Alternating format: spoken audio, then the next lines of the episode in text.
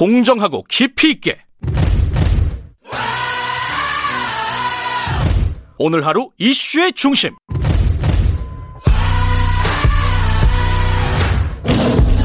김경래의 최강 시사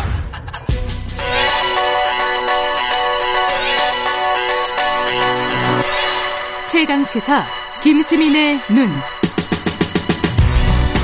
네, 김수민 평론가 나와 계십니다. 안녕하세요. 네, 반갑습니다. 어, 재보선 얘기 잠깐 해볼까요? 네. 어, 정세균 총리, 정은경 청장, 뭐 선거에 나온다. 네. 뭐 이런 얘기가 돌았다면서요? 조선일보 보도를 했는데 아, 민주당 조선일보 보도했어요? 예, 어. 민주당 차원에서 부인을 했고요. 네. 정세균 총리는 차라리 고향인 진안에 가서 군수를 하겠다. 어, 지난은 의문의 1승을 거뒀군요. 네. 정은경 청장은 전혀 아는 바 없고 할 계획도 없다라고 일축을 했습니다. 정은경 청장은 뭐 정치적으로 해석되는 처지가 아니기 때문에 언론이 계속 묻기도 겸연쩍을 것 같고요. 네. 네, 정세균 총리에 대해서도 국회의장의 총리까지 했는데 서울시장 후보를 나가겠느냐 이런 음. 관측에 힘이 실릴 것 같습니다.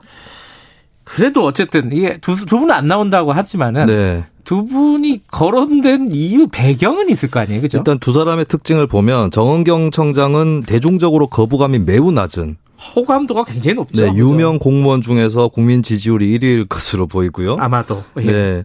정세균 총리 같은 경우도 무난하고 원만한 이미지인데, 그러니까 둘 다 중도 확장성이 있는 후보라고 볼 수 있겠죠. 후보라 친다면. 네. 근데 이제 어 최근 경향이 서울이 다른 지역에 비해서 여론조사에서 민주당 지지율이 좀 낮게 나옵니다. 어, 그래요? 네, 그 음. 경기라든지 뭐 호남이라든지 충청 이쪽보다 좀 낮고 뭐 경기 인천 이쪽보다도 좀 낮게 나오는 게 있어서 서울시장 선거를 좀 방심할 수 없다 이런 기류가 있지 않나 싶어요. 왜, 왜 그런데 그 여론조사가 그렇게 나오는 거죠, 서울이? 저는 두 가지 이유가 있지 않을까라고 보는데요. 첫 예. 번째는 아무래도 부동산입니다. 아 그동안에 전세 뭐 집값도 있었고 이번에는 또 전세 매물 급감을 네. 하고 있는데 여당이 단독으로 전월세 상한제 통과를 시킨 거 이 후폭풍이 있는 것 같고요. 그리고 서울이 인구 밀도가 높고 어 구역별로 나눠봐도 정치 성향이 다양한 도시거든요. 전문직이라든지 이런 사람들도 많이 살기 때문에 정보라든지 이런 게 빠르고 담론이 역동적으로 전개될 수 있는데 최근에 어떤 뭐 라임 옵티머스라든지 뭐 검찰 문제라든지 이런 것들이 좀 영향을 끼치지 않았나 그렇게 음. 보입니다. 국민의힘 얘기를 잠깐 해보면은 요- 이쪽도 지금 서울시장 후보로 거론되는 사람들은 네. 굉장히 많아요. 그죠? 한 뭐 손가락으로 다 꼽을 정도던데 한 네. 10명 정도. 예. 그 국민의힘 입장에서 해볼 만한 선거 아니냐 이렇게 생각이 들기 때문에 아무래도 자천 타천 거론이 되고 있는 것 같은데 근데 몇 가지 채로 후보들을 좀 걸러 보면은 고심이 계속될 수밖에 없다는 것을 알 수 있습니다. 네. 첫 번째는 현역 의원은 곤란하다라는 게 있죠. 음. 국민의힘의 그 개헌선을 지켜야 된다라는 것도 있고 네. 또 국회의원 당선된 지 얼마 안 돼서 출마시키기 힘든 그런 사정이 있는 것이고 두 번째는 과거의 국민의힘 그러니까 새누리당 자유한국당 시절의 이미지가 짙게 남아 있는 인사는 아무래도 음. 불리하다라고 불리하다라고 네, 네. 하는 게 있습니다. 그러니까 그 정당 지지율에서 서울 지역에서 따라잡았다고 해도 결국에 서울시장 선거는 인물 선거기 때문에 음. 인물이 누구냐가 굉장히 중요한 거잖아요. 네. 예, 그리고 세 번째는 그래저래 다 거르고 나면 인지도가 낮은 인사가 남는다라고 아, 하는 또 난점이 있는 것이죠. 없는 거고. 예, 네. 제 개인적으로는 좀 이런 조건에 좀 덜 걸리면서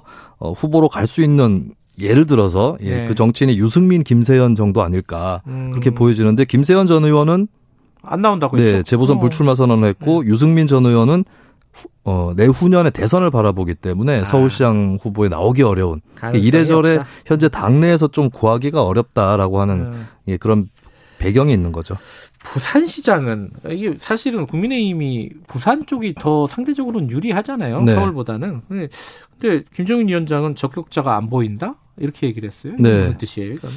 그 저는 내년 선거가 KTX 경부선 무정차 선거다라고 보는데 아, 말잘 만드네. 전국 동시지방 선거가 아니라 예. 서울, 부산 두 군데만 치르는데 부산시장 선거가 서울시장 선거에 분명히 큰 영향을 줄 겁니다. 누구를 공천하느냐. 아하. 예, 그렇기 때문에 부산시장 선거 역시도 서울시장 선거 후보를 고르는 기준과 비슷하게 네. 어떤 국민의힘 기존의 이미지가 강한 후보가 더 불리할 수 있는 음. 예, 그런 사정이 또 있는 거라서 이게 국민의힘 국민의힘의 애로사항이 아닌가 싶어요. 근데 지금 국민의힘 얘기를 했지만은 민주당 경우도 초, 초반에 잠깐 언급하셨지만은 이 확정성 있는 후보를 지금 찾고 있는 거 아니에요, 그죠? 예. 일단 부산시장 선거부터 좀 난항인데 예. 현재 나오는 이름은 이제 김영춘 국회 사무총장하고 어 김혜영 전 의원입니다. 아하. 근데 김영춘 총장 같은 경우는 이제 총장을 역임을 하고 있는 것이고 지금 예. 재임 중이죠. 그리고 라임 연루설 이건 어떻게 될지는 알 수 없는데 조금 부담이 이름은 나와 건 있죠, 지금. 예, 사실입니다. 그리고 김혜영 전 의원은 당내 비주류라서 거꾸로 이제 민주당의 포용성 이런 것들을 제고하는 그런 효과는 있을 것 같은데 네. 당내에서의 어떤 비호감이랄까 이런 것들을 극복할 수 있느냐 음. 예, 이런 또 난관이 있는 것 같아요. 그러니까 저는 그런 의미에서 관료 출신이 민주당 부산시장 후보로 나올 가능성이 관료. 높아지고 있다라고 예. 저는 보는데요. 예. 예를 들면은 현재 변성환 부산시장 권한대행 음흠. 예, 지금 재임을 하고 있는데 화합형 리더십으로 지역사회에서 평판은 어느 정도 좋다고 합니다. 그래요? 저는 예. 모르겠네요. 그리고 박성훈 경제부시장. 음, 이런- 부산 쪽의 관료들. 네. 음. 그렇게 갈 수도 있지 않을까 봅니다. 음, 지금 쭉 서- 어, 국민의힘, 민주당 얘기를 해, 어, 해보니까 양쪽이 좀 비슷한 어떤 고민들을 하고 있다. 이런 느낌이 들어요. 그죠?